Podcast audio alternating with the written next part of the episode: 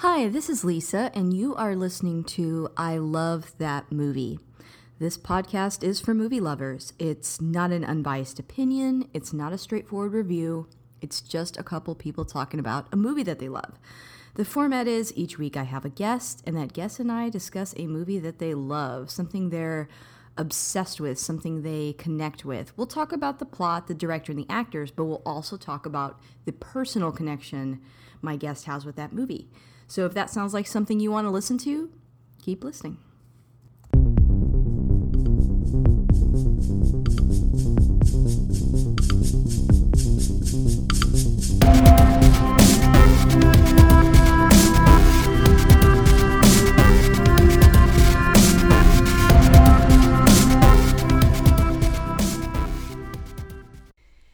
This is Lisa, and you're listening to I Love That Movie. And if you like what you hear today, please subscribe and rate the show. It helps new listeners find us, um, and we really appreciate it. Uh, I also have a Twitter, it is just ILTM Podcast, and I also have an Instagram, which is I Love That Movie.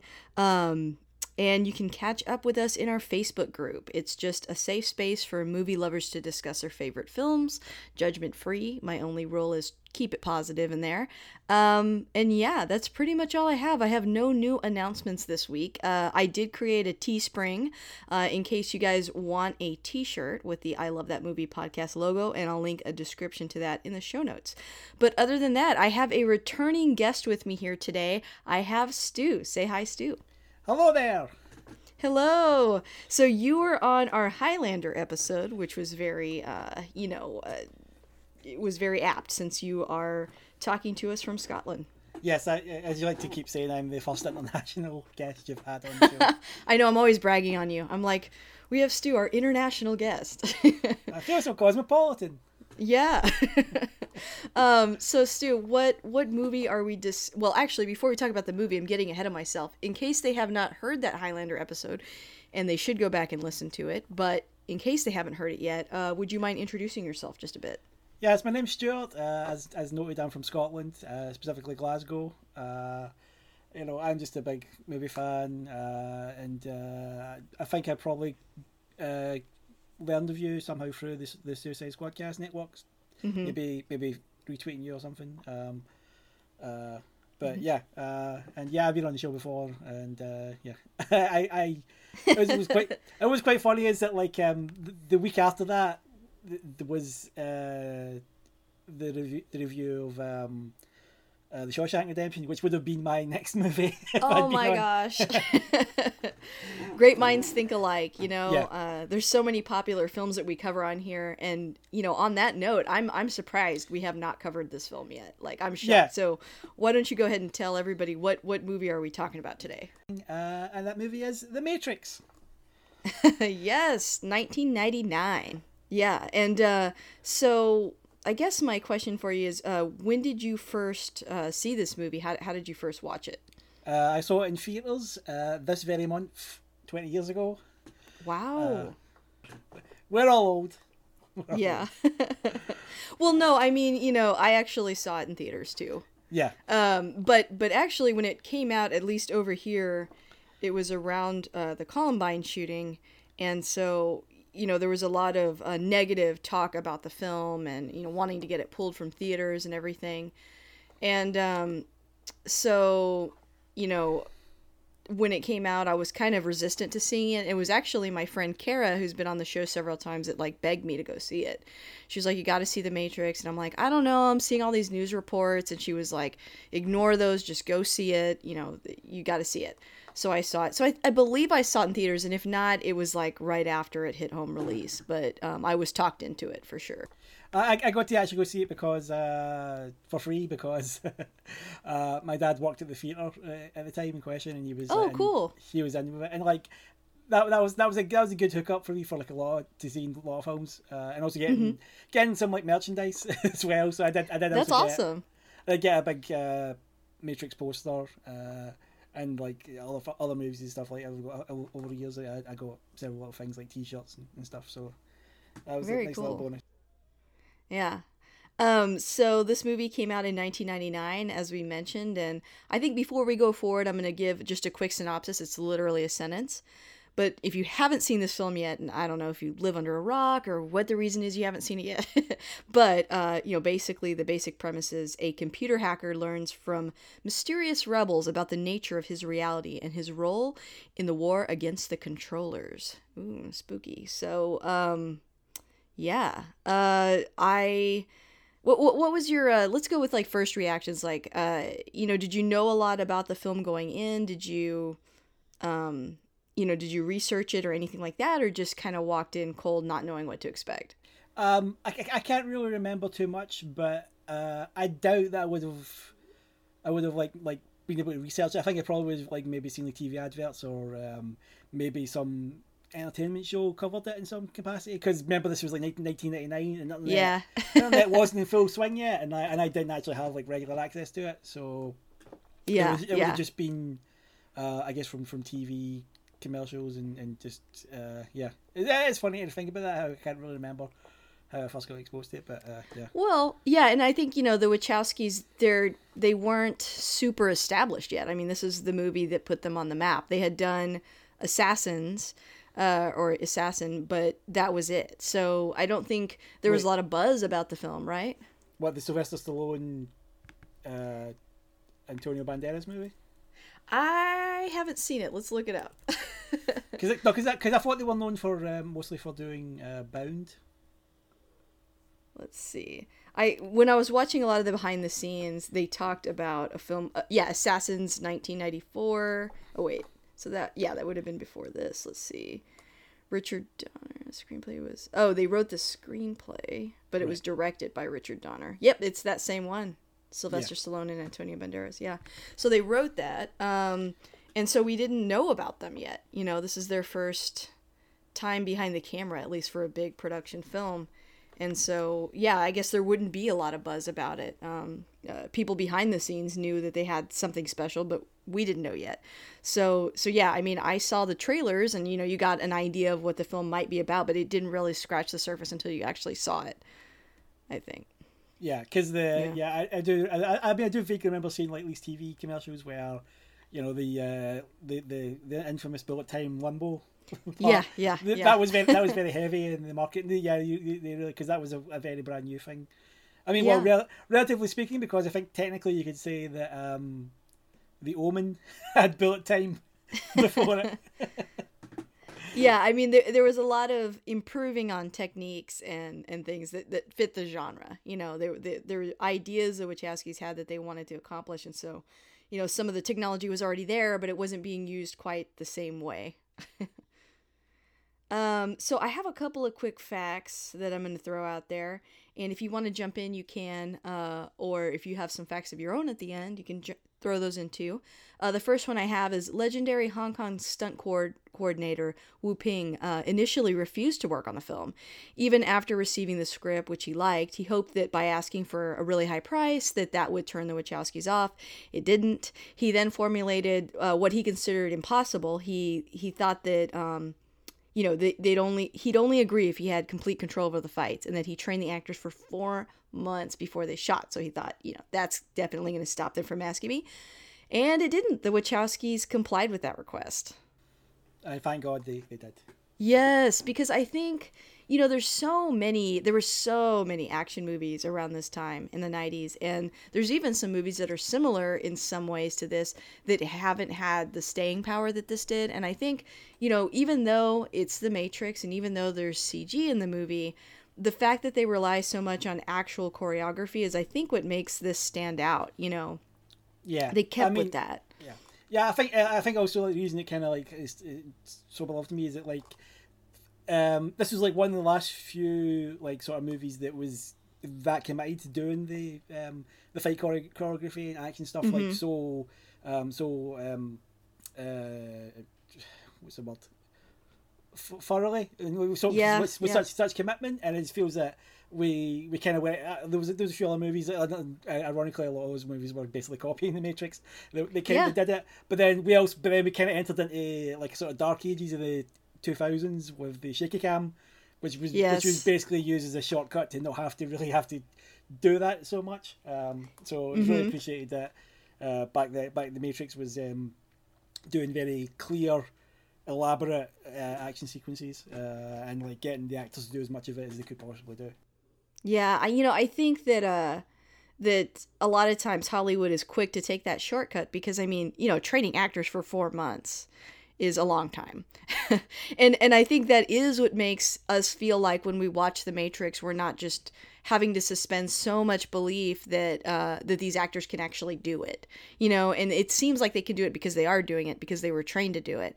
And I think that in a lot of movies they they want to skip that part. You know, they either don't hire actors that have combat experience or you know, whatever reason they don't have the budget for a high level stunt coordinator, I don't know. But they just they kind of skip that. They almost think that we won't notice if they skip it, and it's very noticeable. And it's I think part of what makes different action movies stand the test of time if they did uh, stay committed, like you said, to to investing in that. So, and, and the fact that the Wachowskis were huge fans of uh, you know Hong Kong cinema, and they were already big fans of Woo-ping, and they saw the potential there to cross that over into an American audience. But they wanted to do it right. I mean, they wanted to use him, and they wanted to do it his way, not the typical Hollywood of like you know, kind of use them but take over. And so it's cool that he stuck to his brand and was like, unless I have complete control over how these stunts turn out, I, I don't want to put my name on them, you know? And so I think uh, it, that's a big testament to the film and why it's done so well. Um, also, Thomas Anderson, aka Neo, wakes up several times during the course of the film. The Wachowskis have said the popular Japanese manga and film of the same name, Ghost in the Shell, were big influences in the development of the film. Yeah, I remember. I, sorry, I, yeah, I remember seeing on like a TV show that was uh, doing like a, a countdown of like influential of like best movies and stuff, and uh, The Matrix was one of the entries, and there was some information about it, and apparently they did. As part of their pitch, they did just show a scene from uh, the Ghost in the Shell uh, anime and said, "We want to do that, but in live action." Yeah, which is mind blowing. Because I mean, it looks so amazing. Because I think yeah, specifically it was uh, like a, like the early early chase scene in the movie. Uh, Yes, that's like yeah. the best scene, and you can see the influence a lot. Yeah, yeah. There's there's uh the scene that you're referring to is the one uh in the very beginning, like you said, where he's chasing. Um, one of the main characters is chasing a guy that doesn't yet realize that he's not a real person, essentially. Um, that all his memories are fake. And there's a part where they're running through the marketplace, and it's probably some of the most impressive, like uh, I guess, fighting in the film, and some of the most impressive shots of the film it's just like a great opener. Um, you could watch just that and enjoy it. But yeah, I mean, you know, especially now that I'm older and I've seen it several times, and uh, I had I don't think I'd seen Ghost in the Shell before I saw this movie. You know, you can see the influence is pretty heavy uh, in how the the film looks, and even I was thinking this time how Carrie Ann Moss's character Trinity the way that she speaks and acts like throughout the film uh, my husband and i were noticing when we watched this that she doesn't emote a lot when she's in the matrix i guess it's because she knows that what's happening isn't real and so she's kind of stone faced and very like serious even when something crazy's happening and i feel like a lot of that is influenced from the main character in ghost in the shell which in in that movie she's acting like that because she's uh you know in an android body but you know, it's a little bit different, but it's like the same sort of. I, I almost feel like they were like, you need to play this character this way because that looks so cool in this other movie, and you can definitely see the influences there. Um, Yeah. Um, so the last one I had was the Wachowskis harbored their vision for five and a half years, working through 14 different drafts of the screenplay. Although most studio executives who read the script loved their ideas, they had difficulty imagining how this would translate onto the screen. Uh, the Wachowskis then hired leading illustrators Steve Skroce and Jeffrey Darrow, who created 600 storyboards. Executives were reportedly sold after seeing the bold vision on display, and then they greenlit the film. So I think that I think yeah, I think I remember hearing something about that. Like, and I think that was why, for some reason, uh, for a while, I thought the Matrix was based on some obscure comic book uh, that I could never find. but uh, Yeah. Well, I think too, like in the uh, behind the scenes, they talked about someone asking them to write a comic book or something like that. Um, so I think like in a way, I mean, this whole movie does lend itself. It is almost like Yeah. a superhero or comic book type story and for sure. uh, they've definitely shown I there's like totally potential for like tran- like a transmedia franchise thing with it because they did um, uh, they've done video games and they they did like the Animatrix, for instance. So why not a comic as well? Um, Mm-hmm. Right. Yeah, it lends itself uh, the may- way the storytelling Warner is to a comic book service for could sure. have uh, a, t- a live action TV show. Hint, hint. Yeah, that would be awesome. uh, did you Uh, have any yeah, other quick um, facts you wanted to throw Moss, into? Uh, during the lobby fight scene, actually injured her ankle. Um, and she Oh, yes, I was read that, actually, yeah. for some reason, very afraid that she would have to be like replaced. That she kept she kept it secret for the rest of the day filming. Um, and uh, there's actually footage of like the moment it happens, or uh, and like a behind the scenes where she's doing the uh, cartwheel Oh off gosh. the wall, uh, and you actually and she actually she actually screams out as it happens, uh, and uh, but she, this is no, I'm fine.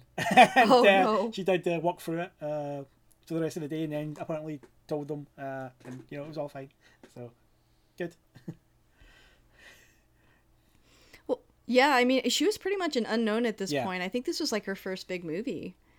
Um, originally it was supposed to be uh, what's her name? Sandra Bullock. Speed. Uh, yes, yes. They they wanted her, and she was like, she turned it Well, down. wait, which, no offense, but thank God. I mean, I I like Sandra Bullock, but I can't imagine her as as Trinity. I don't want to. Yeah, I, I like but, the way like, Trinity is in the film. Was she going to be like cast opposite Keanu Reeves, or was that uh, when someone else was was was in the running for it? Because uh, that that's the whole other section as well, talking about the possible castings. Uh, yeah, yeah. Well, no, well, don't course, tell me um, about this. most famously, uh, Will. Smith uh, turned down the role of Neo. Um, um, and uh, Oh. there's like uh, like What Will Smith has his own uh, YouTube um, uh, channel, and there's a, there's there's a, there's a, short video explaining why, uh, which is very funny because it also includes like a little brief bit about why he did um, uh, why why he why he originally turned down Men in Black because he didn't want to be the uh, Alien movie guy, uh, but Steven but Steven Spielberg just said, um, "Do me a favor, uh, use don't use your brain for this, use my brain." so. And uh, apparently, uh, like, the way Oh Will Smith tells it is that when he sat down to talk with the the, the Wachowskis, uh, their pitch was a very um, weird, rambling, incoherent description of the bullet time sequence of imagine you like jump right and then you stop in the air and you do a kick and then like the camera moves around you and it shows you doing the kick and and apparently yeah he just he just they, they weren't apparently Yeah. if, they, if they'd just been better communicating like overall movie not just focused on on this hard to explain you um cinematography technique then he might have accepted it um but like he he Will Smith also says that uh he says that um, he's, he's he's happy how it turned out for the Matrix because he thinks he could have he would have ruined it because like if if he because what because what we got was like Keanu and Laurence Fishburne but uh, but when he was uh, when he was get, being Right. offered they were apparently thinking that Morpheus was going to be played by Val Kilmer Yeah, Yeah. or I also saw Gary Oldman too. But yeah, I'm so glad. I Yeah. just man, it's yeah. like the casting just worked out and with this film. there's huh? one other actor just- who say who says that he turned down the role he was offered for the movie uh, uh, Sean Connery Yeah, Sean, Sean Connery has said in interviews No that he, way, is, really? he turned down the role in the Matrix. He never really said what, but various sources have said that he was actually offered Morpheus. yeah, yeah. I could see but- that, but, it would be kind of silly. Yeah, but, I but feel there's- like by this other, point, there was, you there's know- other reports Oh, saying ahead, that was, it was actually offered the role of the Keymaker in uh, the Matrix Reloaded, uh, the second movie, uh, which would also, which would also work. Um, Oh. but I yeah, could see that, that would have yeah. been something. yeah, I mean he. yeah, I mean, it would have been different. That's it, for sure. it would, it would be understanding I like think it makes- not having to do so much of his own stunts. Yeah, I think yeah the the biggest problem with making Yeah. him Morpheus would be the stunts. I think. No, I think you know the way that all the casting worked out in the film, uh, especially with uh, some of the casting being a little more diverse. Kind of, I Yeah. feel like that's a hallmark of sci-fi, also in a weird way. Like it's like okay, we're more advanced now, and it's more even, and so like there's a main female character, and there's you know characters that are people of color. Like I feel like that has become a sci-fi thing. So it's Yeah. weird to imagine the cast not having that. I think I don't know. There's a lot of ingredients in this film that make it believable and make it work, and I think that that's probably one of them. Plus, I mean, Laurence Fishburne just is great as Morpheus. It's like I can't even like like when I think of him as an actor, I think of this movie. It it kind of defined him going forward. Um, and same with Keanu. So, uh, yeah. Uh, did you have any other that, that's quick it things you wanted to throw in? Okay. Yes. Well, let's talk about the Wachowskis then. Uh, so, you know, at the time when this came out, we mentioned already they were writers, and so we hadn't seen their work a whole lot yet, or we didn't, we weren't aware of it. Um, afterward, are, are, are there any other Wachowski films that you're I quite, I like quite a big like fan Cloud of, Atlas, or that you've though seen? It's a bit of a long watch. uh, hmm I don't think I, I think I've seen it. I, I can't remember if I've seen that or not. I might be Um, confusing it with yeah, that, that's the one with all the, the multiple, like the sort of, um, uh, uh, what's the word? Um, Russian doll narrative where someone's reading like one one story is like a is a diary read by another character, and it is and another story and uh, it's like it's like it's like it's with Tom Hanks I don't think I've and seen Halle. Berry and uh, Jim Broadbent and like they all, they all they all play multiple roles in all these different lives and different characters and like it's all sort of connected. It's it's, it's good, but it's uh, like it's a bit of a long and it's like what's what's interesting about it is it's like all all the stories are like very different like sort of genres. So like what like a couple of them are period pieces. Uh, so, some one of them's like a nineteen like a nineteen seventies detective. Uh, story uh, with Halle Berry is like is investigating corruption, and then there's like uh, there's like a sort of a like a weird British comedy, and there's like a dystopian sci-fi uh, story set in Korea, and, uh, and there's like a far future uh, story, which is like kind of the, the the main um, uh, what's the word um, uh, the main uh, the, the was it when like the story that competes the story that's being told. You know what I mean? The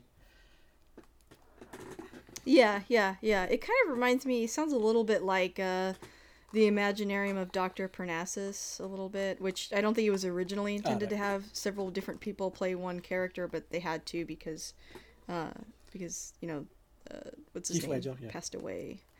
Um, I Heath Ledger. Yeah, I was trying to think of his name for some reason. Um. Yeah, I think that uh, I, I don't think I've seen a lot of their other movies. I know I've seen uh, Speed Racer, um, but I don't think I didn't see Jupiter Ascending. yeah, though they, uh, they I liked were- V for Vendetta. producers on that. Um, though, though, though I've kind of heard that they, may, they maybe Yeah. might have ghost direct, directed it, but I don't I don't really know how that how valid that is. Yeah, me neither. It, it seems he- to well, have yeah. their stamp on it, but you're right. They didn't direct it. They just produced Yeah. it. But, when yeah, I think about it, I, haven't think about Speed them. Racer, I keep meaning you know? but like uh, I just need to find a copy of it. Yeah, my, my husband loves it because he loves Speed Racer, so we saw that in theaters. um, but yeah, I mean, you know, it's it's strange. Like this was such a strong, big start. I feel like I, I talked last week in uh, our episode on Ed Wood about Orson Welles and how he had like you know Citizen Kane, and then he was always trying to live up to that after that. This movie feels like that a little bit for the Wachowskis. Obviously, it's not Citizen Kane, but it, it is uh, similar in the sense that this was like their biggest movie and they've never really been able to go back and recapture it. And I think they're actually selling their studio too. Um, and, you know, talking about retirement. I'm hoping that they get bored and then return, you know, but, um, but yeah, it's it's interesting that they were. You would think that this would start like a trend of them doing a ton of, you know, really cool sci-fi future action films, but it didn't really end up that way. because I think other people sort of aped them and, and they kind of uh, for less for less money. They kind of, yeah, they kind of swooped in and sort of stole their idea, and then, like you said, did it did it easier, did I hear it for I cheaper. hear I hear good things Um, about Sense Eight though that they uh, Yeah, yeah, I've not seen Yeah. Sense8, so yeah, that's I, I've heard good things too. yeah. Well, um, let's talk about Keanu Yes. then. Uh, by this time, he was already a pretty big star, but not necessarily as an action star yet. yeah, though he had done um, Point Break before this, so right, right. Although I have trouble taking that movie seriously. I like it a lot, but it is Point Break. he seemed to be kind of an everyman, and I've sort of a, a jack of all trades, a little bit of an actor because he was in. He did do dra- He did do dramas. He did do comedies. He did, and he did a little, little bit of action here and there. So Yeah, for me, I mean, he was Bill and Ted. That's that's how I knew Yeah. him um, back then. I, I loved that movie. We haven't done that on the show, but that is actually one of my favorite movies, and I like the sequel too. But um, I used to watch those over and over. So when he's cast in this, it was like, huh? You know, I'm thinking of him as as Bill as you know Ted Theodore Logan. Um, so before this movie, he did Johnny Mnemonic, which Oh, yeah. uh, was was brought up not necessarily to him specifically, but I think by studios when they saw this idea for the Matrix, they were like, "It's not going to end up being like Johnny Mnemonic, right?" it's like they're hopeful, hopefully not. Um, yeah, so I think you know for the most part, I um, I had seen Speed by this point. That was another movie that my friend Karen insisted we watch, but it's hard to go back and remember what times these all came out because I was so young. Uh, but yeah, like uh, to me, I mainly thought of him as from Bill and Ted, so I was surprised to see him in this role. It's so serious for him. Um, but now looking back, it's hard to imagine anybody else being in that role, and he was so incredibly dedicated, even to where he got that neck injury. And I've actually read that doctors told him that he needed to like stop, that he could like end up paralyzed, that he could permanently damage his neck, and he didn't stop. He took that risk because he just really believed in the project, I guess. well, also because he's immortal, immortal and doesn't have to worry Yeah, about that. yeah, he's a vampire. He's like, you don't understand. I heal very quickly. I'll be fine. but I mean, uh, do you know much about like, you know, obviously, like in John Wick, he's, you know, he does all his own stunts and, um, or, or the vast well, majority la- of them. large, large portion, yeah. Yeah, and and he's, you know, he's very trained now. But is was that starting from this movie, or did he have? Do you know if he had previous martial arts experience? Um, I don't really know. I, I imagine it started with this. Um, Yeah, it seems like it started with this. and I, and I think yeah, he got he sort of developed his friendship with like Ch- Chad Stahelski and David Leitch for the Matrix movies, um, Mm-hmm. because uh, do you know he also like directed a martial arts movie? As he's Oh, I didn't realize that. Okay. Yeah, there's a movie called uh, Man of Tai Chi, uh, which Ah. he directs, and uh, he also like co-stars in as the villain. Um, Mm-hmm. It's, uh, it's, it's I, I, quite, I quite enjoyed it, and uh, uh, he had um, uh, Chad. This was like pre John Wick, and Chad Chad Stahelski was like uh, stunt coordinator on that. I think I Leitch as well. Um, so it seems like yeah, he's he was he's very. There's there's always a lot of stories that he's very um, a man of the people in terms of like he gets to know like the, the crew a lot. Uh, Mm. And there, I think there, there's like stuff like apparently like he he just like, at least on one movie he bought the crew uh, motorbikes off of his Oh, own really? salary, and he just said that well I just I just think I've got enough money that you know I can. Uh, you know, I, I can give, I can just, I can just give, give presents to people who, you know, could uh, use it and stuff. So, yeah, Yeah. Yeah, yeah, he seems so down to earth and just so chill. Um, Yeah. I think yeah, chill is like the main thing I think of when I think of him. but yeah, Yeah. like it's it's incredible that you know this movie. He, I think you can really tell his commitment to the film. He really sells this idea that he knows kung fu, and I think that's important to the film being uh, successful because otherwise you would feel like I'm just watching an actor that doesn't know how to do these stunts. And it, you know you'd have to kind of say like okay in this part it's not him but he he does the action sequences in the film for the most part. So it's like it makes it very believable. And i think that's why that kind of cemented him that way and why people were so receptive when he came back as john wick which is awesome. Big fan of those films Yeah, too. but- yeah. Also about the kung fu when he's learning it, like um, I think that's like really the first time in the movie where you actually see uh, Neo like s- sort of enjoying himself because right right right because he's he's up until that point he's like he's like consumed by the you know finding out what the finding Morpheus and uh, really not knowing something's wrong with the world but not really understanding what and then he goes through the trauma of finding out the truth and then when he's then when he then when he's actually committing to going through the training and stuff it's like some fun stuff and he's like yeah uh, he's like he's, he's like doing he's like doing little Bruce Lee um, mannerisms at, at one point. During that. Right, Uh, right, right. Yeah. Yeah. And I mean like those those sequences I was watching some behind the scenes where they were showing some martial artists like you know, uh, blocking and, and learning what it was eventually going to look like and kind of playing it out first. And the only Yeah. difference that I noticed was that the martial artists are like five times faster. I guess just because, you know, they're so well trained and been doing it for years, it's so much quicker than like that's the only thing that I could notice was a little difference than when Keanu and Laurence were in that, you know, dojo scene. Um, the blockers are like a little bit faster, but it's Yeah. still really cool to watch. Um, and you're watching it without any special effects, without the actors, and just watching them, you know, plan out the choreography. And uh, even then, it's just so impressive. And that's again because Woo-ping worked on movies like Drunken Master. Um, I think also there was another one. I think. Uh, let's see. Fist of Legend. Yes, That yes, was like- that's that's that- the one I'm trying to think of. Yeah, Fist of Legend. Yeah, um, but I mean, these were huge movies, and you know, later you see his work uh, in more recent stuff like Crouching Tiger. I know it's kind of crazy to call Crouching Tiger recent, but it's more recent than this movie Yeah. by year.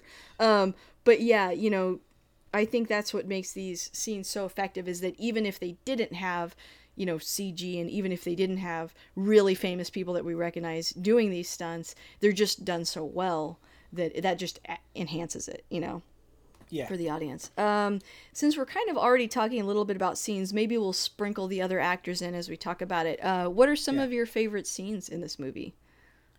Uh, well, yeah. When I think of the movie, I think the movie I was the scene I always think of uh, first is uh, the actual the last scene. Um, Oh, yeah, yeah, 'cause yeah. I think I mean that's a very very strong um, uh, sequel bait. it is, Uh, yeah.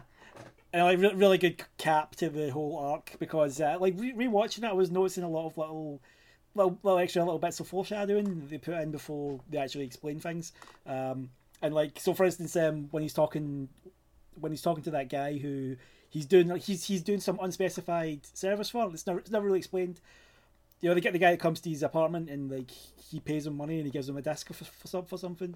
Um, yes, yeah, yeah, yeah. um, and like, well, apparently in the original in the original script, um, it was different. It was a little different. He was actually using his services as a hacker to like erase that erase that guy's um, parking tickets. so his, Oh, so his car could be unclamped. But obviously, it seems to be something different because he's giving them like a little disc and says if you get caught using that. Um, but um, but yeah, he says he asked the guy, um, "Oh, you ever known? You ever like felt like you've been in a dream?" And you're not really Yeah. sure if you're awake or alive. And the guy says, "Oh yes, uh, it's, it's, it's called mescaline. It's the only Yeah. way to fly." And I just like, oh no, no, it's not because like he's going to be flying by the end of the movie. Right. I think it also inserts this idea that like a lot of what influenced the Wachowskis are sci-fi writers, and they tend to like have a lot of uh, you know like drugs in their writing. You know what I mean? Like Yeah. there's always this idea about you know like when you think of like Philip K. Dick or a lot of the other uh, big writers, like they they talk a lot about reality and dreams and you know just existential ideas and usually drugs are somehow wrapped up in it, especially in the cyberpunk you know, kind of uh, genre. I mean, it's prevalent. I think way more than probably a lot of people that don't read those books or don't delve more into it realize. And so I didn't notice as a kid or when I was younger because I didn't know a lot about the genre. But going back and watching it this time, I noticed that line specifically, and I just thought, oh, look, they kind of did slip it in there a little bit. Like I think maybe if this came out now and they were a little bit more free, they might have put more of that in the story. But I feel like at that time they would have been like, nope, say no to drugs. Like you can't include that at all. But they kind of slipped it in just a little bit. Yeah, I thought that was Um, I'll- interesting. yeah, yeah. I also like basically any scene that Smith is in because uh, Hell he's like yeah. a real, he's like like I think yeah he's probably like the most enjoyable character in the movie because he, like he is. he goes full ham. Well, no, it's like well, it's not. I wouldn't really. It's kind of hammy, but it's like he's still intimidating. Um, and it's like it's really, I think there's a really interesting like um paradox to the fact that he's representing like machines uh, and like the sort of like face faceless system, but he's also kind of uh, he's he he has he also has very he, he has a very emotional aspect to what he does in like uh he seems to get a lot of satisfaction out of doing this to humans and like he like as you know as, as the film goes on you see you see more and more him um stick out compared to the other two agents who are like very who are very just like automatons, but Smith gets more and more emotional and uh, smug, basically. Yeah. Uh, which is like very, which is actually very, like he like was like, very impressive that he could do that because like he's wearing sunglasses like for like ninety percent of the movie. That's a He good doesn't really point. have the- yeah. He doesn't have like the benefit of his like a- of his eyes, um, but like uh, he does he does he does actually some interesting stuff with his mouth because uh, like the interrogation scene that's not a good one where he's um he's uh, he's actually reading um he's actually like just basically summing up um uh Neo's life and says uh, Yeah. you you uh you you pay your taxes and you help your landlady carry out her garbage. And he does this thing, this sort of like half sneer, half grimace with his mouth, as if he just finds basic human decency sort of repugnant.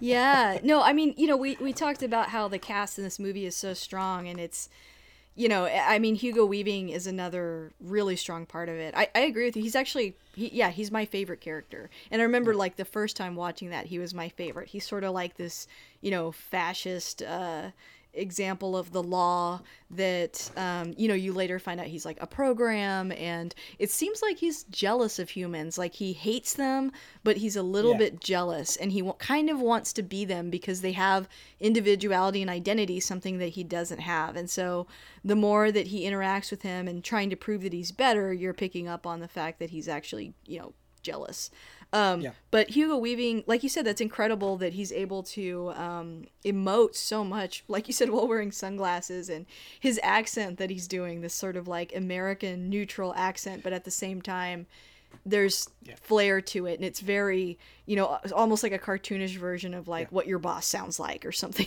You know, Yeah, yeah, he's yeah, the oh, yeah, man. about yeah, yeah, about the fact he's starting to do an accent because um, quite quite a lot of the cast is uh, actually Australian because they filmed in Australia. Right, I'm not- right. I've never I've never really been too clear why that was um, because it seems like the movie's definitely supposed to be set in America, Right. But it, uh, but apart, but apparently, like the, the city that you see isn't really supposed to be any one particular uh, city. It's supposed to like evoke different places. And okay, and, yeah, uh, it doesn't have to be New York; it could be just a big city. yeah. yeah, Yeah, yeah. I hadn't like, thought yeah. of it that way.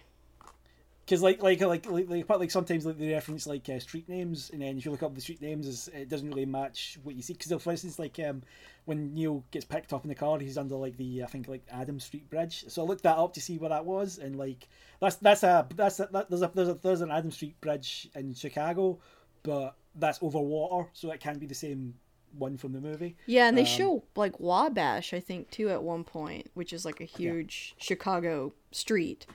Yeah, but it's like yeah, it could Yeah. be anywhere. Um, because it's not consistent. They're just it's a simulation, you know. So it's like picking Yeah. really familiar streets and uh, familiar looking things, but then it's it doesn't have to be accurate. I mean, I, I, I, I did notice in the, I did notice in the entrance, uh, and, like watching it, uh, like you can kind of notice a lot more. It's not it's not as filmed on location as I thought it would be. Um, there's, there's, there's a lot of things I realise now. Oh, this this was actually a, a, a sound stage, like um, the, the the rooftop chase uh, from the beginning of the movie, for instance. Um, what, what unfortunate is that I think uh, at one point there's like an upward shot, and I could I think I could kind of see the rafters. Yeah, uh, of the of the soundstage. Uh, but uh, it's like that's understandable. With the fact I'm watching it on HD TV now. It'll be, right. it'll be interesting. It'll be interesting to see if that's fixed because uh, next month I'm going to go see the uh, 4K uh, restoration uh, version uh, in theaters. So Oh, really? Okay, that's Yeah. that's pretty cool. That's exciting. Yeah. I don't know. I I watched like an HD version at home, um, and I did notice like we were thinking like, are we gonna see wires or you know what I mean? Like I feel like Yeah. there's like I especially notice um, the practical effects of how like the holes on their bodies for the plugs and all that. That looks Yeah. so much faker now than it did when uh, I saw it in the movie. Um, and I thought some of that could be because it's so clear now that it was probably you know eh, when when film wasn't quite as sharp, you don't pick up on little things like that, and it looked a little bit more natural. yeah. Uh, what's another scene that you that you really loved from the movie? Um, well, well, just in general, I do like the fact that like the, there's a very specific way that they shoot. Uh, and uh, the Matrix scenes versus the real world scenes. Oh, yeah, uh, in that- that- particular, That hint, that hue that's over everything. Yeah. Yeah. Uh, and also, um, they do this thing a couple of times in the Matrix scenes where they'll show a monitor showing something, and then they'll zoom in on the monitor, and then then they'll transition perfectly, and uh, that being just the shot. Um, Ah, yeah. Which is basically, which is which is basically uh, re- acknowledging the fact that it's all artificial. So that's Mm-hmm. so that's why you can sort of transition like that. But they would, whereas they wouldn't do that in the real world scenes. And, also the real world scenes are very stark and they aren't quite as flashy with the way things are shown. Um, but uh, yeah, like uh, so, exa- example is um, when when Neo goes to work, uh, he's getting chewed out by his boss, and like they, they really just amp up the sort of um, oppressive mun- mundanity of it, where he's being the guy's just like droning on and on at him about um, his his responsibilities in his future, and at the same and at the same time you hear like the window washer squeegee going. Yeah. Uh, and uh, nice, a nice little touch I know is this, um, his boss refers to him as Mr. Anderson, which is right. What, um, yeah. Which is what uh, Smith calls him because he, he seems that Smith just wants doesn't want to acknowledge. It's weird because yeah, he he's uh, other than like one scene with um, uh, uh, Cypher, he like that's Neo's the only character he does that with, where he refers to them by their real name. Um, Right. You'd think presumably he would know what Morpheus and Trinity's real names are, but he just he just calls them Morpheus, uh, or uh, uh, he's called Morpheus Morpheus. oh, Um, I did notice that. Yeah. Whereas, whereas whereas with Neo, he just seems to want to just constantly remind them that he's like he's he's not special. Um, Mm-hmm. He doesn't uh, get to choose his own name or his own identity. It's already chosen for him. The one that they designed Yeah. for him. You know, the Yeah. one the machines designed. Your name's Mr. Anderson because we say so. You have this job because we say so. This is who you are. And, you know, Neo is uh, a moniker that, you know, he came up with. And it's his identity that he wants to uh, transition to. And they don't want to acknowledge that. And there's a lot of themes in the movie about that, about identity and, you know, so sort of choosing your own identity and it not being chosen for you. this the scene the scene where like Neo first wakes up and he's in the he has to unplug like that is like really traumatizing and uh, It is. It, I remember like seeing it for the first time. That part, I was like, wait, what's happening? Like, I really, I mean, it's hard to stress now. Things aren't like, you know, things were not the same as they are today, where you're aware of what's coming up next and you've done research on this movie and you've read all about it and you're expecting things like this part was truly shocking.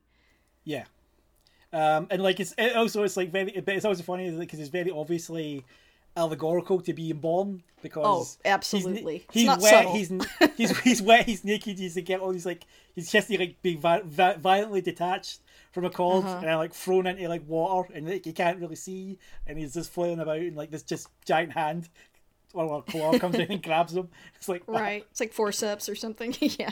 yeah, and like yeah, yeah, uh, but also like just imagery, like the the the, the quote unquote fields of all the other um, humans, like all in the little tanks and stuff.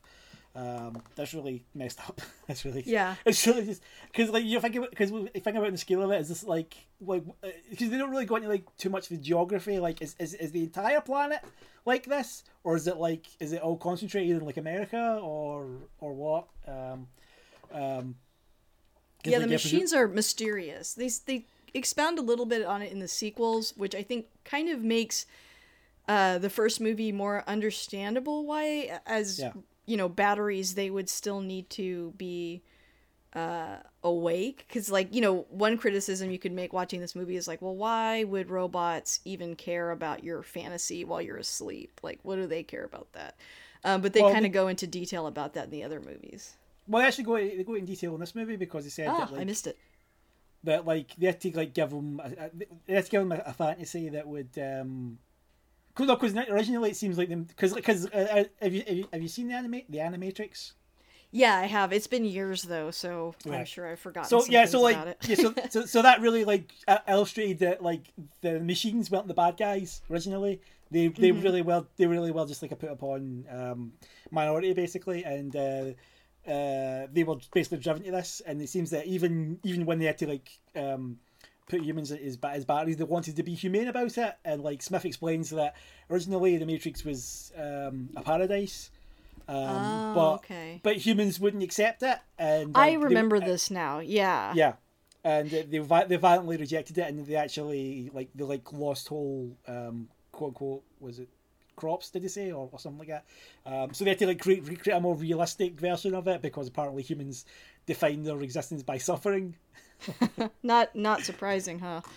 yeah. But yeah, like uh, when I was reading an article about it um, before we started recording, I was reading that also, in a weird way, it's like the machines, as much as they hated us, we're still their creators, and there's this desire to like still interact also you know and yeah. and and and so like you're saying and, that, and that's another part of it is like being humane being respectful but not letting us run rampant and murder them it's kind of but understandable. Also, yeah. also, also a little bit of uh, petty revenge.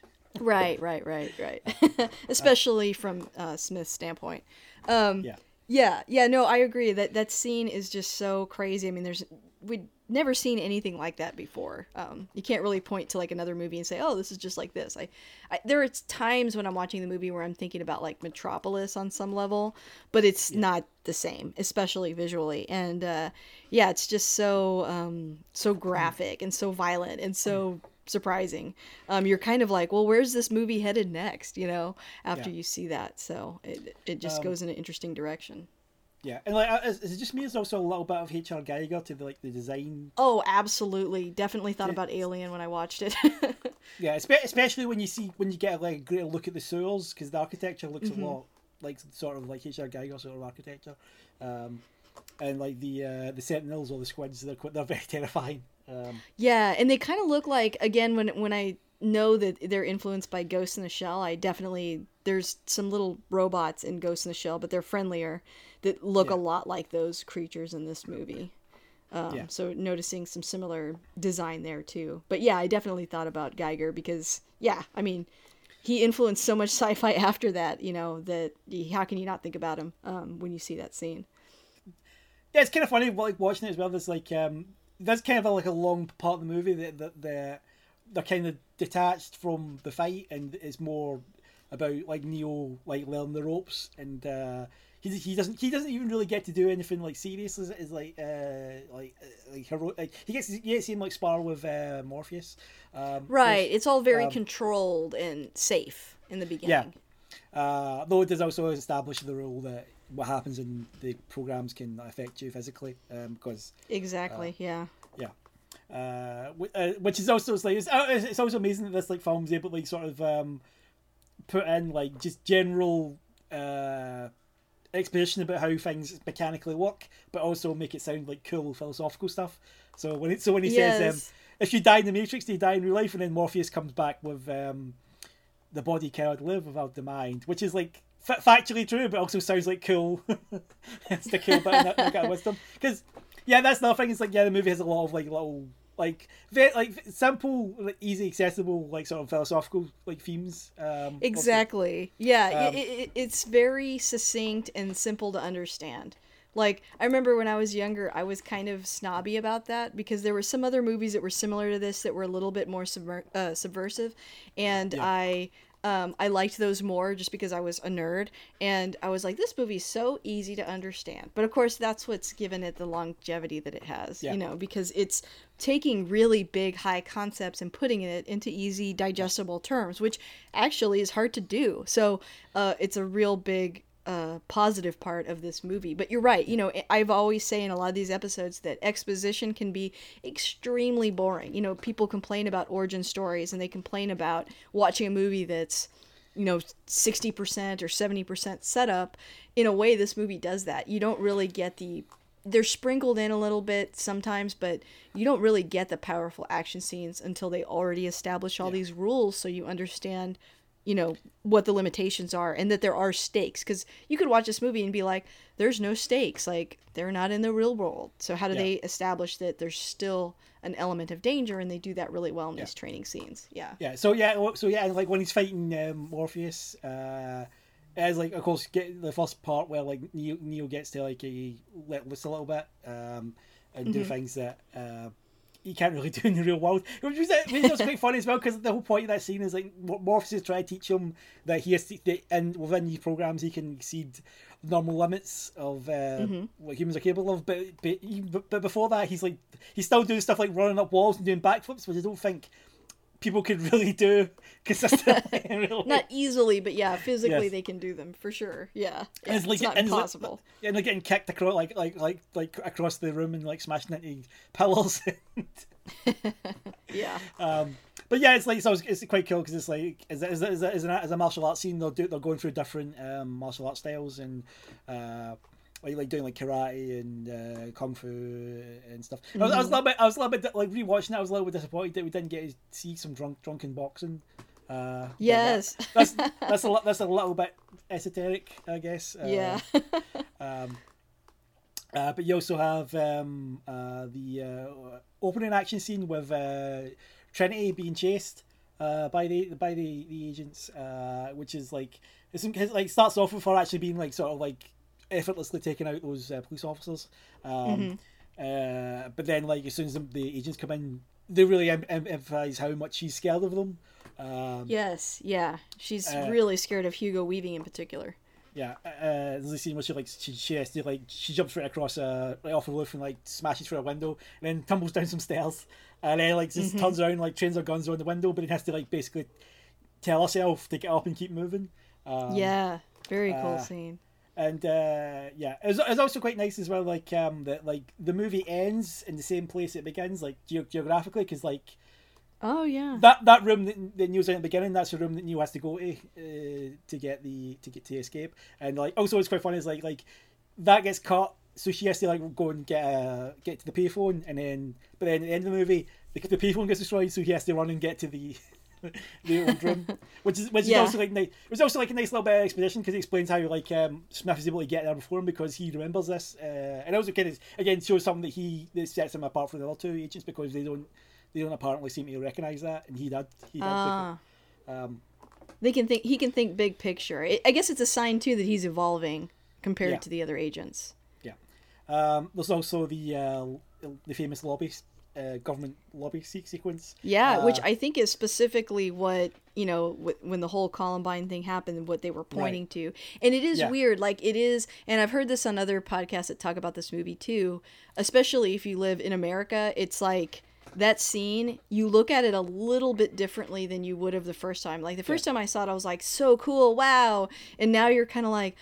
Oh, like this happens now, you know, or people Yeah. go into buildings and shoot people. You know, of course, I'm not blaming this movie in any way. I'm not trying to say, oh, this movie caused people to do that at all. I'm Yeah. just saying, you know, we live in a different world than when this came out in 1999.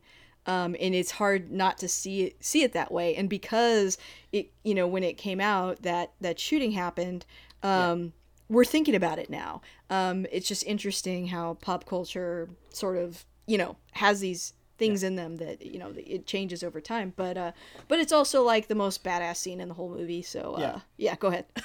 Yeah. So yeah. Um, yeah, it is quite funny because it's like th- th- when watching it now. This movie is full of a lot of lot more moral ambiguity or moral grey area than you'd think I- originally noticed. yes, I was noticing that like when they shoot people that are taken over by agents, Yeah. like they or, still killed somebody. it's just- like yeah. or just shoot, or just shooting security guards. Uh, Right, that didn't even have anything to do with it. But I feel like when this came out in 1999, I certainly didn't notice that. I don't think most audiences did, but today you could not do that. Like it's kind of like the same thing, you know, when uh like BVS came out or when um you know some of these Marvel films where they criticize them and go, "Hey, you know, if they if the heroes and villains fight it out in a city, all these bystanders get hurt and you know then studios are like okay so they add a line that's like the city's been evacuated. Like they didn't do that in this movie you know? Yeah. and you don't Uh, even notice. Yeah.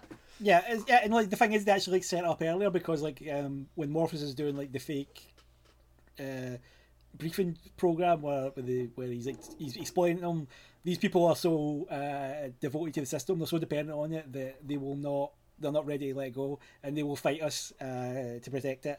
Uh, so he's basically saying. He's basically justifying ahead of time, trying, Yeah. trying to justify ahead of time them, them doing this. Uh, and it's a little bit. Uh, it's, it's also weird though because it's like they don't even like try to really um, fr- like shoot it in a way, shoot shoot the uh, that the, the beginning of that scene to make them seem more heroic about it because it's actually they, they do come across like if you watch this scene out of context, uh, you might actually think these are the villains of the movie because Yeah, like if you were to show this to someone that hadn't seen it before and say like, Yeah. "What do you think of these guys?" You'd be like, Yeah. "Um, they're terrible. They're shooting all these police officers and Yeah, security guards." especially the last guy, because he's just like sort of t- panicking on the phone, going, "Oh, step back up, step back up," and then like Neo just, and uh, Johnny just like walks up to him like, and he's, he's like, "Oh, damn." Um, but um, yeah, but that aside, yeah, like like like I think at least how much of that scene must must have been in like uh, slow motion. I think uh, eighty percent scene must have been in oh slow yeah. motion um, where they're like uh, charging uh, the pillars and uh, uh, yeah, because I think yeah, you, I was trying to think of something. well, the, the reason like yeah, you kind of had to like sh- show. Uh, oh, oh, yeah, yeah, yeah, you kind of had to because there's, there's there's a lot of um, debris flying about because it's just like marble exploding uh, everywhere Yeah. as they're running across and uh, blowing everything up. Uh, though that also like kind of like retroactively kind of gives you justifies them wearing sunglasses all the time because it kind of acts like goggles. That's true. Yeah, you don't see Uh, them like blink or anything. Yeah. yeah. Um, did you think about this scene when you saw the latest John Wick movie, like the third Uh, one? Not really, but Really? about it, Yeah. yes, you know, because there's obviously there's obviously like a lot of references, callbacks to the Matrix and you John Wick. Uh, really hoping that Hugo Weaving or Carrie Moss are in part. Yes. Well, like there's there's one scene where it's like in a building and it kind of reminded me Yeah. of this part and it's got all that green hue to it. I was like, I'm thinking about this scene, you know, when I was watching it. So, yeah, yeah, it's uh it's it's really impressive and uh it, it's just so fun to watch. And I think it ages really well like when I go back and watch it again, I'm on the edge of my seat even though I know it's going to happen. Yeah. Um, and uh, like know, so there's that there's that whole uh, lobby scene and the stuff with the helicopter.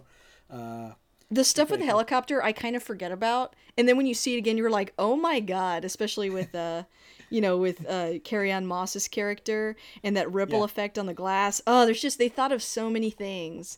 It's like, how do you even think of this scene? Like these guys really, they were just so uh, imaginative. You know, it's like uh, uh, high concepts. I I'm sure that was a hard sell. Like, oh, I'm gonna do this. Like, how are you gonna do that? Oh, we're gonna we're gonna figure it out. uh, yeah. Uh, but like yeah, like I think though, like in terms of like uh, like really like it's, it's basically like a character moment uh, when Matrix when when Neo chooses to stand his ground and fight Smith in the subway. Uh, that's great, and like uh, the back and forth between those two is good. And it's like it's it's also interesting. Is like Smith, like again, again, you're seeing that this is really personal for Smith because he he went there alone. uh Uh-huh. He didn't bring the other two guys with him, so he seemed to want to really be deal with us personally.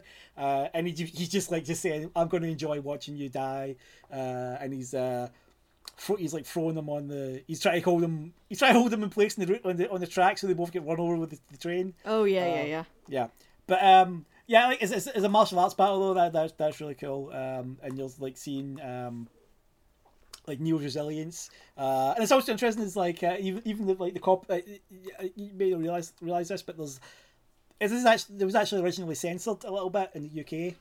Uh, Oh, really? Compared to America. So yeah, there's like a part. There's a part during the fight where. Um, uh, Neo, uh, Smith traps both of Neo, Neo's arms, and they start they, they exchange headbutts. hmm Do you, do you remember that? Like that's that's Yeah. not that, that wasn't the original UK version at all because we had uh we had a like a, a, little bit of a scare about um people do you- like kids copying headbutts. Uh, Oh, really? and- yeah, and like uh and uh yeah, so yeah, stuff like that would be edited out, at least like heavily censored. Do you Uh, remember like what the news story was that made people worry about that? No, I, I just think it was just generally. Um, it's just too graphic, too violent. Yeah, something? yeah. It, it's just like, but the, the, there's, there's the kind of a history of that with um with our censorship. Oh, with headbutting. Okay, okay. Well, no, well, with, with violent things in general. Um, oh, like, I see. Okay. To the point that um, nunchuckers got edited out of things, um, which was which was a little bit of a weird, which which I think contributed a little bit of weird censorship to of all things Teenage Mutant Ninja Turtles. Oh, how funny! Yeah, yeah. It's it's just interesting. It you know varies from country to country, like Yeah. what is considered unacceptable. Like again, over here because there was that um, crime that had happened recently, they're like, oh, like this is a bad movie now. Whereas in another part of the world, you're like, you know, can't relate to that. You're like, what? Yeah. What are you talking about? It's just a Yeah. movie. It's obvious. yeah, that's interesting. Yeah.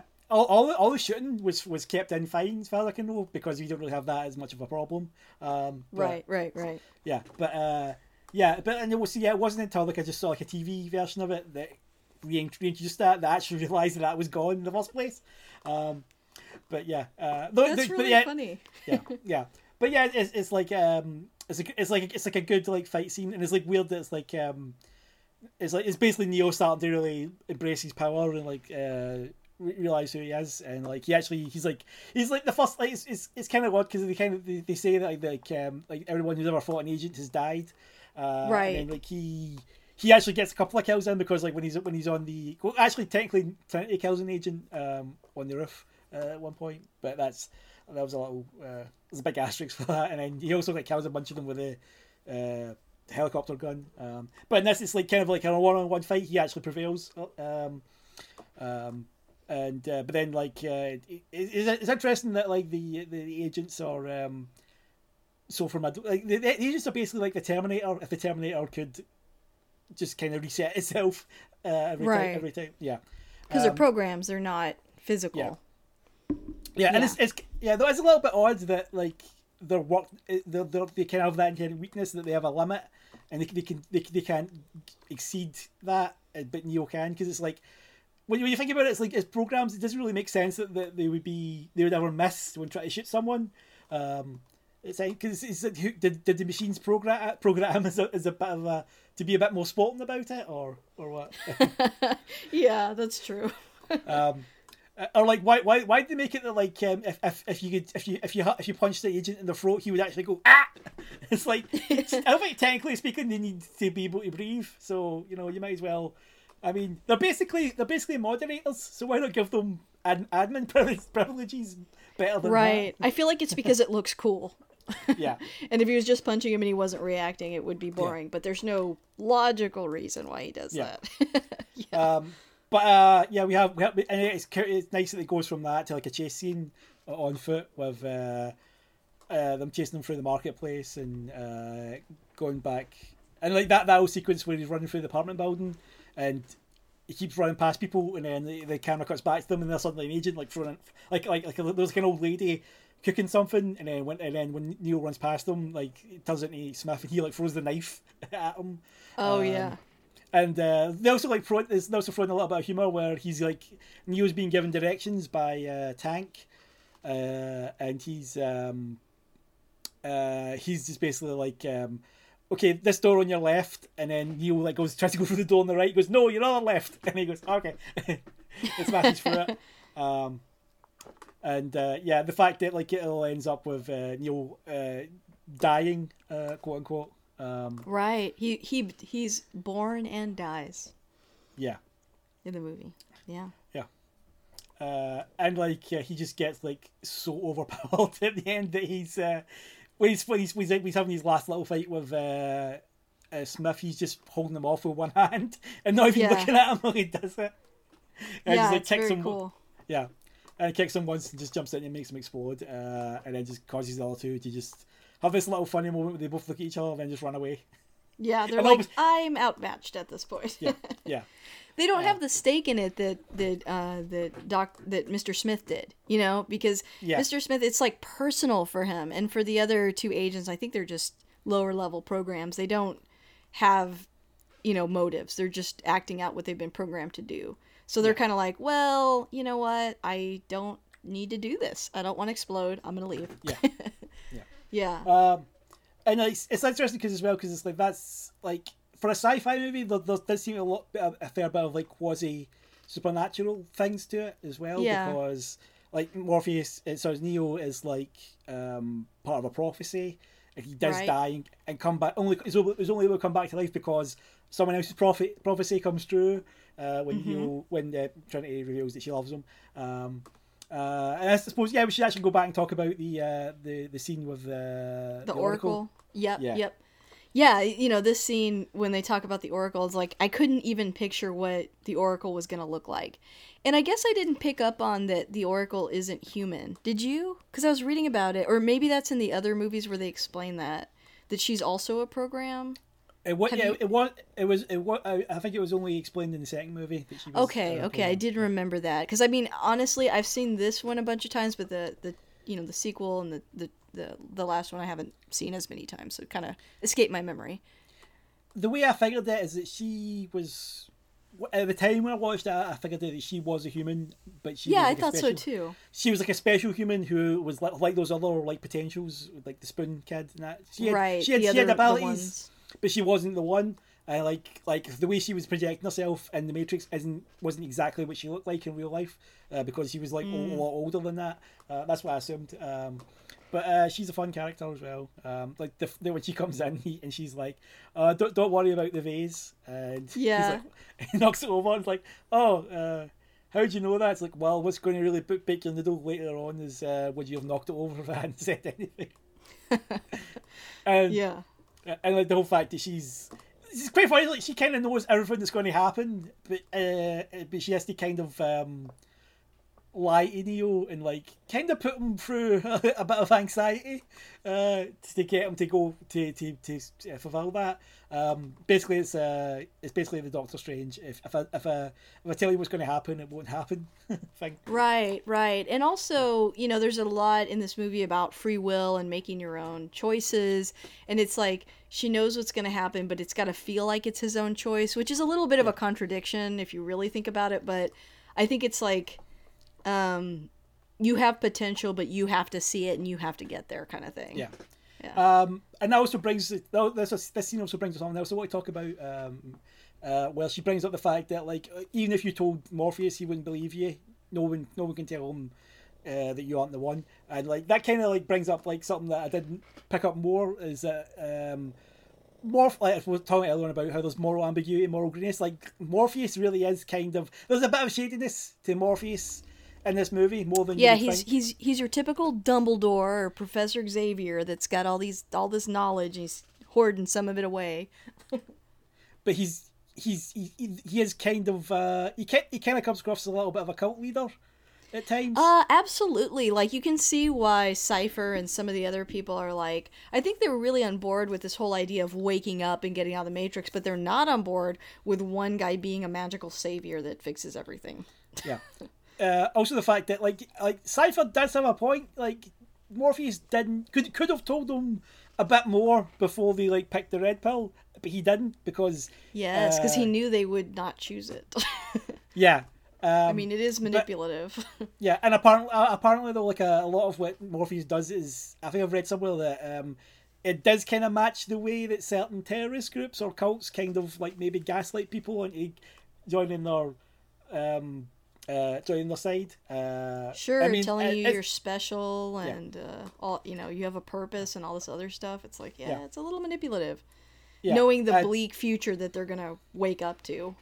Yeah, and his and his and his belief in Neo is a little um, off-putting considering everything else. And also, apparently, um, in the original version of the script, uh, when in, in the scene where Neo Neo's talking to Cypher, Cypher actually tells him that Neo isn't the first person that Morpheus thought was the one. Oh Uh, shit, that would have been too was- real for 1999. I feel like if this came out now, they would definitely put that in, but not Like- not, not 1999. Yeah, that, yeah. Th- th- there was like there was other people that he got. He, he found who thought was the one, and he basically convinced them they were the one, uh, and they actually like believed it and went up against uh, agents and then got totally wiped out. Um, Oh man, I would have loved that. I would love Uh, that moral ambiguity. Like that's awesome. yeah. I wish that Um, was in it. That's cool. And it's like you, you can also kind of see the point, a point a little bit of what Cypher's saying, uh, and the like, like the the Matrix, uh, yeah, real world, whatever, and like, but the Matrix, like, e- just just as a tool, the uh, the Matrix could at least be a good way to escape from things because like the real world isn't exactly uh, a paradise, right, right there. Um, yeah, there's a lot of pressure to like once you wake up, you know, wake up completely forever and don't enjoy that other world and it's like, yeah, well, I mean, it's pretty shitty out here like yeah, because like it's tempting. Because like you'd, you'd probably be able to like stomach the food better if you could also, after eating it, uh, go into the Matrix and just have a steak. Even if, just, just, I know just that just steak scene is like mm, makes me hungry. yeah. Yeah. Um, uh, and uh, uh, yeah, it's, it's also kind of a thing that was explored a little bit in, in sequels where you find out that um, like not not everyone else, not everyone in like Zion believes what um, believes what uh, Morpheus believes about the one. Uh, even though they know that there's something special about Neo, um, they still they still fight. They kind of want a more practical approach to uh, this war rather than just hoping that this um, digital messiah is going to uh, make things better. Well, plus it's like there could be a translation of this movie where anybody could have been the one as long as you have Morpheus to like convince you and pull out all this potential and tell you you're limitless. Like, is he really special or is he the one because he thinks he is? You know, it's like I don't know. It's kind of it's a little iffy. Yeah.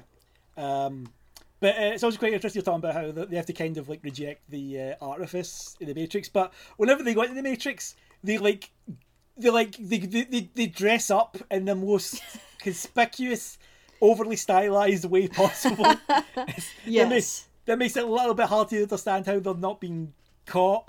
Just the- just Right. If you see people so walking around in trench coats and sunglasses, well, especially after this movie, it Yeah. makes you nervous. But, um, but yeah, it would be conspicuous, especially when it Yeah. doesn't look that cold where they are.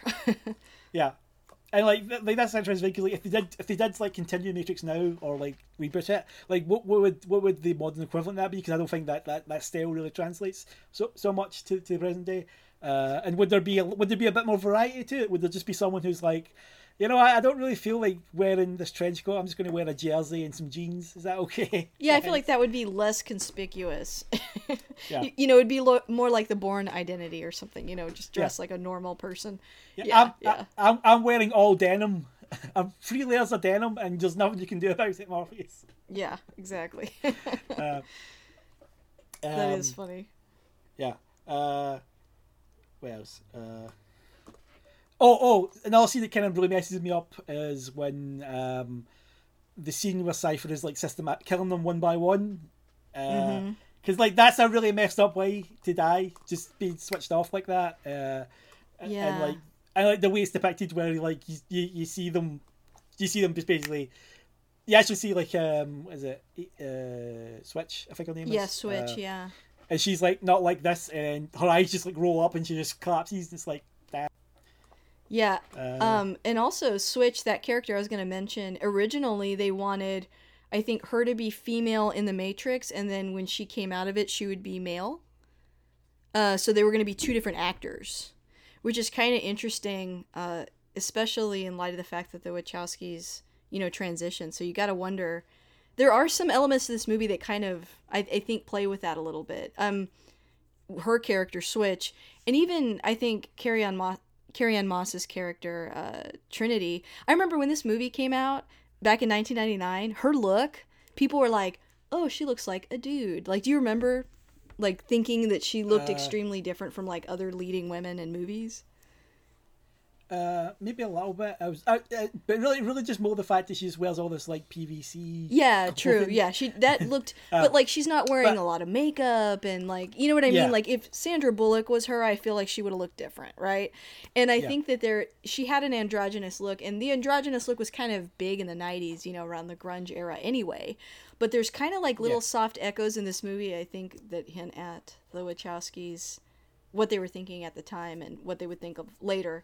But it, it was pretty different at the time. It's what made it seem so like futuristic and Yeah. different um, back then Yeah, not trying to say Yeah, like there's but- any and- strong strong messaging but like it, it's kind of sprinkled in a little bit yeah, yeah. But when yeah, and, and when uh, Neo and her first meet, uh, they like look alike like- also Yeah, they yeah, look like yeah. they could be like brother and sister Yeah, and and, she, and and he goes like, uh, the Trinity. Oh. And she's like, oh, it's like, oh, I, I always thought you were a guy. And she's like, most guys do. yeah there's a lot Uh. of that in the movie and i i never noticed it to be honest it's not like i was looking for that or but uh, actually my friend karen and i were talking about it the last couple days because she loves this movie so much and she was she studies uh like things like this and so she uh she told me about it and she was like and I at first i was like what are you talking about? Like, I don't see it. And then she was picking little scenes like this and like specific words, and I was like, oh yeah, I kind of see it. That's interesting. They really, I mean, it went right, right over my head, especially in 1999. Yeah. But uh, it's a Also- interesting. Also, what what what exactly? How exactly would you define that club they, they met in? Because it seemed kind of fetishy. It was like It it- did. it's like a, fet- a fetish hardcore metal rave place. I think it's like Uh, industrial, which also was really big Right. at the time. You know, like thinking about like Nine Inch Nails, and you know, th- there's a lot of Right. leather, and there's a lot of like, you know, I I remember because I I was a Nine Inch Nails fan back in the day. It was very rebellious of me as a very conservative upbringing. I was like, yes, head like a hole, you know. Yeah. So I was, I was, yeah, yeah. yeah, so Also, like the like. The reason he goes there is because that girl DuJour has like the, the white rabbit tattoo, Mm-hmm. and Trinity like left a message saying follow the white rabbit. So it's like thinking about it: is she part of the resistance or or what? Because it's like that's that's that's, that's just something I was thinking about. It's like would would would the Matrix have like people? Would the resistance have like people who weren't unplugged who still work for them in some capacity so they could do these things? Yeah, it's true. 'Cause, yeah, uh, like how much of it, or or was that something the Oracle said, or yeah, it's like I, I don't know. That's that's interesting. Like, what is she in on it or not? They definitely seem like, you know, another weird thing about this movie is that, um, and another I guess parallel to maybe it being about you know coming out and being the real you is he- you know his character at the beginning is like a shut in and doesn't want to leave and doesn't want to do anything, and they kind of pull him out of it, and he ends up you know becoming this big resistance leader but also um th- it really speaks to a fear that a lot of people had at the time. You see it a lot in like cyberpunk stories or I, I can think of like some animes that were popular at the time. There was this huge fear of all of us turning into shut-ins because of our computers. You know it was like Yeah. oh no we're all going to be so obsessed with the digital world that we're not going to want to go outside anymore and we're going to have you know he's like you're looking paler than usual like implying that he was inside more. Um, and it's funny how phones completely changed that. Like, we went from all being worried that we would never leave our home to now we have the computer in our phones. And so that's like not even a thing anymore. But back in 1999, like, that was sort of a double message of like, hey guys, you know, get out there in the real world and leave your computers. But yeah, nobody, most people don't even necessarily have a computer at home anymore. they have tablets. Yeah. Uh, I suppose yes, you should also talk about the fact that like effectively the themes of this movie is very like universal and, and like it, it, it feels it feels like the, the premise feels like somewhat plausible because the whole sort of idea of it is that people uh just living their lives feel trapped without really knowing why and it's like you know what's your job your expectations like uh there's even a little bit of a dig at religion because like when Morpheus is talking about how oh the matrix is you, you can is everywhere around you. You feel it when you pay your taxes. You feel it when you go to church. Yeah. it's like seems to be talking about like the sort of like society like the like the systems of society that sort of make you act in ways make you conform to ways that you maybe don't want to or uh, don't feel that you should really have to. Um and like it's just basically and like it's like kind of come compassed with the fact that more uh, that neo isn't really is like is like has a desk job and is in a little cubicle Yeah, there were Uh, so many and- movies like that in the 90s too, like with American Psycho, uh, Fight Club. You know, this was like a big rage against corporate culture and control and conformity was huge in the 90s, you know? yeah yeah, they've got they've got a rage against the machine yeah, despite all my playing over the rage, guys. That's what I was thinking when you were saying he feels trapped. I was like, he's a rat in a cage, you know?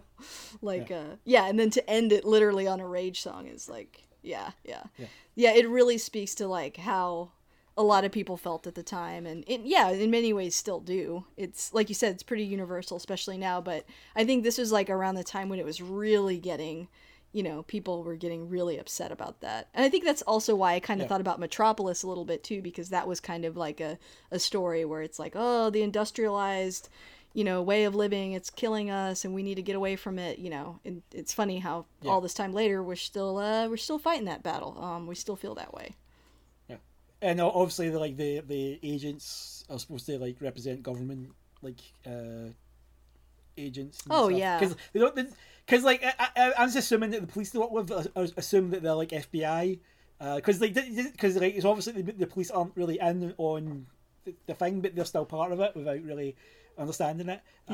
Because like like because uh, because you see that uh, one cop.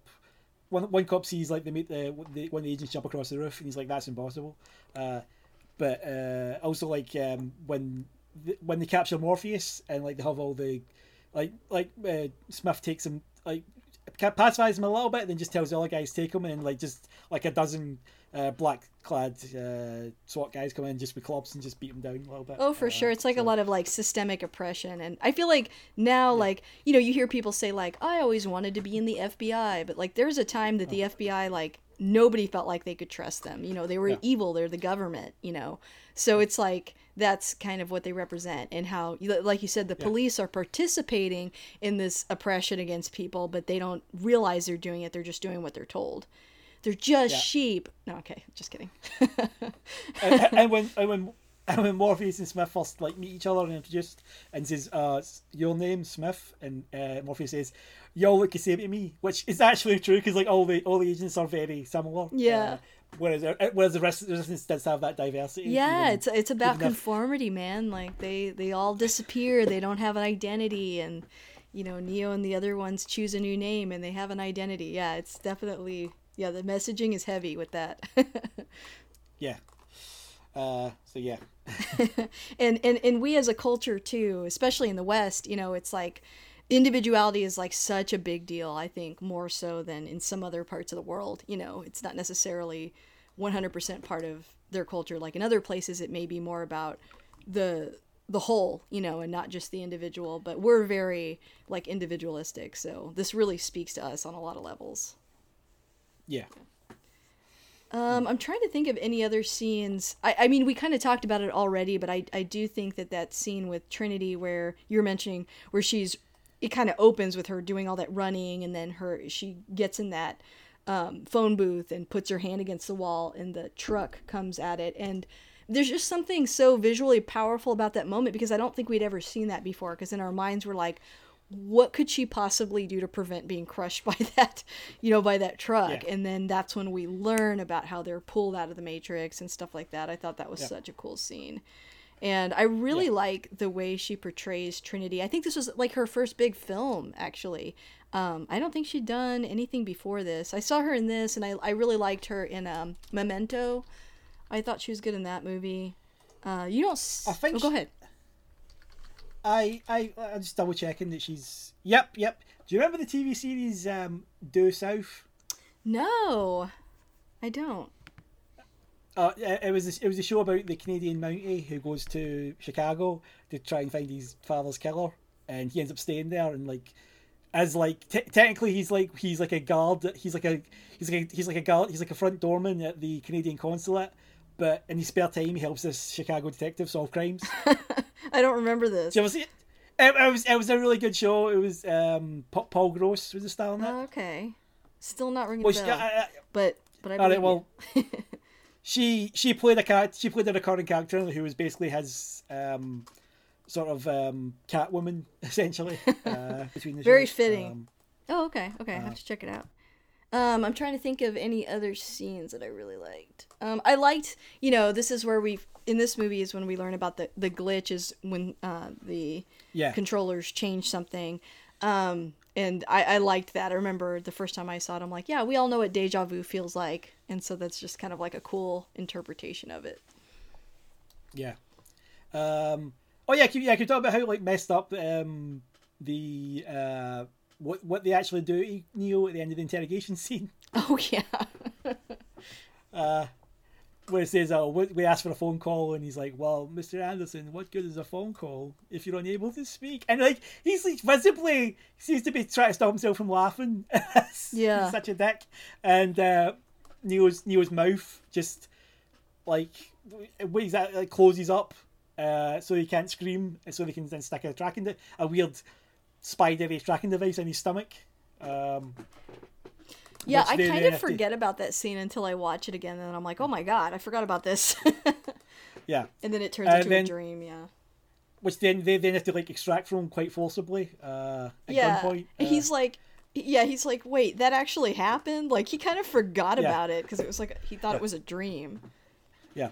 Uh, but oh, there's also of a nice little bit of foreshadowing in that scene because when uh, he doesn't want to cooperate with uh, them doing that to him, and like uh, Switch says, "Listen, Copper Top," which is like a reference to the fact that he's a he's a, he's a loving battery, but he doesn't realize it. Uh, I didn't even notice that. yeah. Well, I, I didn't notice it because like I, I just heard this, the expression and I was like, "What does that mean?" I looked it up and was like, "Oh, okay." um, oh yeah, the, the red and blue pill scene as well. Uh, Yeah, which is like immortalized now in meme form, but yeah, yes. a lot of this movie is. Um, I, I heard that the Wachowskis were like, I would have taken the blue one. what about you? Which pill would you take?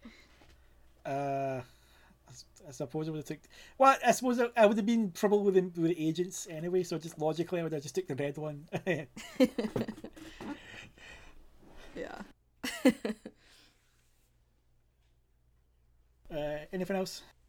Um, I think that's it. Uh, unless you have some thoughts you want to wrap up on the, like any scenes or anything like that. I think I, th- I feel like we covered everything.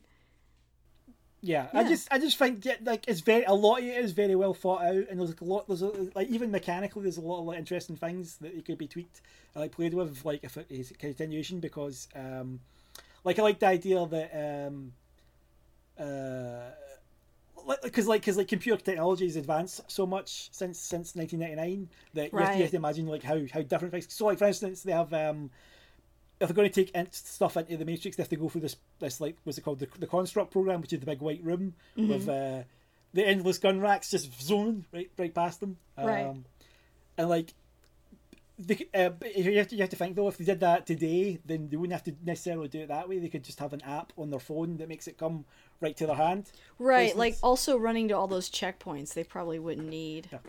Yeah. Yeah, well, or they, could, or they probably wouldn't be able to do because like where, where can you find a where can you find a payphone? True. Yeah, you find a lot of like empty places where payphones used to be.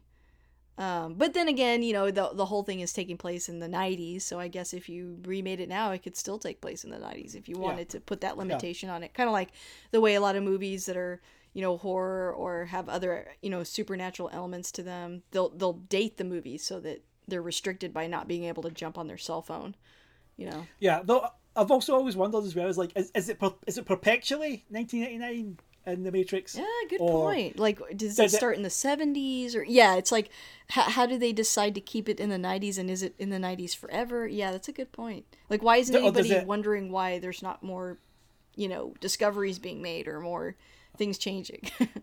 Or like you can, you can imagine like different like sort of genres you could do within the Matrix. Like you could do like what, what would like a Matrix uh, that was like set in like the Western area. era, you know? yeah, no, I love that idea. Yeah, that would be cool. And like and like the agents were willing to change that much because they'd just basically be like the Pinkertons, Mm-hmm. uh, or, or like the Marshals, and like the and like the Resistance would just be basically outlaws and stuff. yeah, or could it be feudal Japan? Or yeah, yeah, it could be a lot of different settings. That's very true.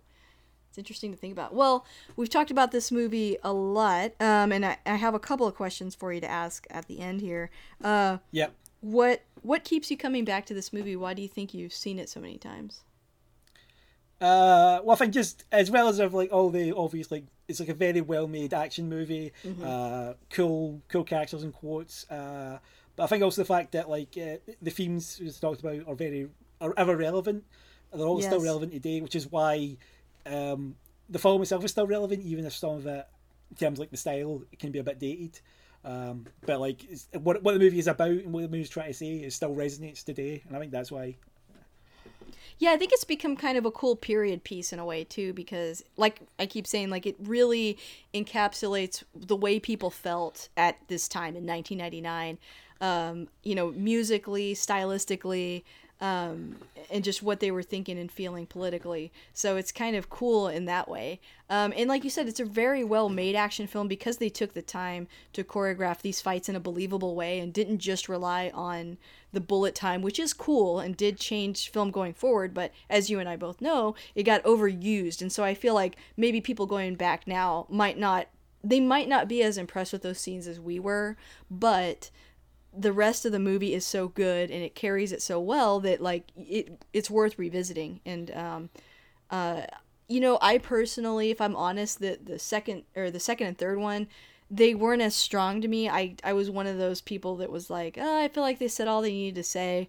I think if I were a bigger fan, I probably would have liked them a lot more. But I think that this one has longevity.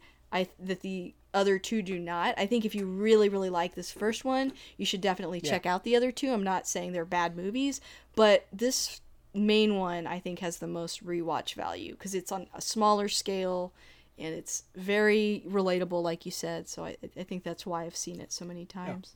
Um, Uh, also, uh, so yeah, uh, uh, sorry. Uh, uh, uh, speak to that a little bit. Also, is that I think also the fact that like you could just watch this movie and just assume that like the story's over because like while I did say that like the end scene is really good sort of sequel setup, at the same time you could also just easily imagine that okay, well he can fly now, it's over.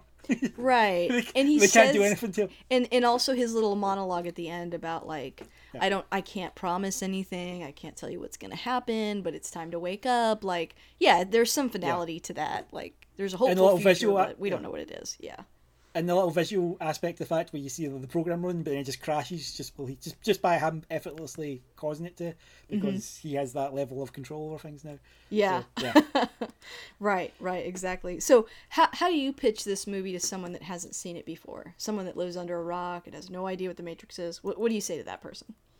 Ah, this movie has it all. Uh, it's got great action. It's got very cool sci-fi concepts, uh, very memorable characters and quotes, uh, and even a little bit of accessible philosophy and some subtle humor. So you know, Yeah. like overall, very well balanced movie, uh, and like very iconic and uh, something that you'll remember for a long time. I kind of think these John Wick movies could put pull this movie back into the forefront because I've heard people that were younger than me that saw this movie and they're like, eh, because you know so many concepts and things in this movie have been explored after it in other films, and so to somebody younger, it may not seem like fresh and new because it's an older movie. Uh, but I feel like the value in like the practical fighting and in a lot of the effects, even though there is some CG in it, um, I think that that stands the test of time.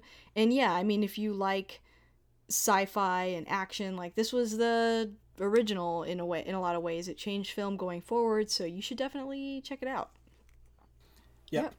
Well, Stu, thanks so much uh, for making this happen. uh, Thank you for having me on again. Oh, of course. Yeah, I know. We we have you know we're in different time zones, so it can be challenging scheduling sometimes. But weekends make it a little bit Yeah. easier. Uh, yeah. Well, Stu, where can people find you? Uh, they can't really right now because, uh, uh, well, no, up until uh, late, late last year, I was I was uh, part of uh, the Floodcast Network, was the podcast.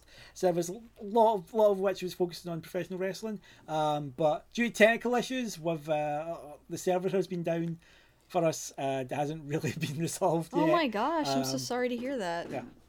yeah um but i've, i kind of enjoyed just having a little bit more little, little bit a little ability just to watch these things and enjoy them a little uh without having to really constantly think about it and, and analyze it so much uh, so Yeah. so mixed, ble- mixed blessing yeah. um but yeah uh you know i, I am on twitter sl at sl fricky um, f-r-i-c-k-y SL, blah, blah, sorry, at SLFRICKY. Mhm. Um, cool. and uh, you know I'm uh, I'm part of your uh, Facebook group, of course. Yeah. Um, And check out So, that yeah. Highlander episode, guys. That was a fun episode.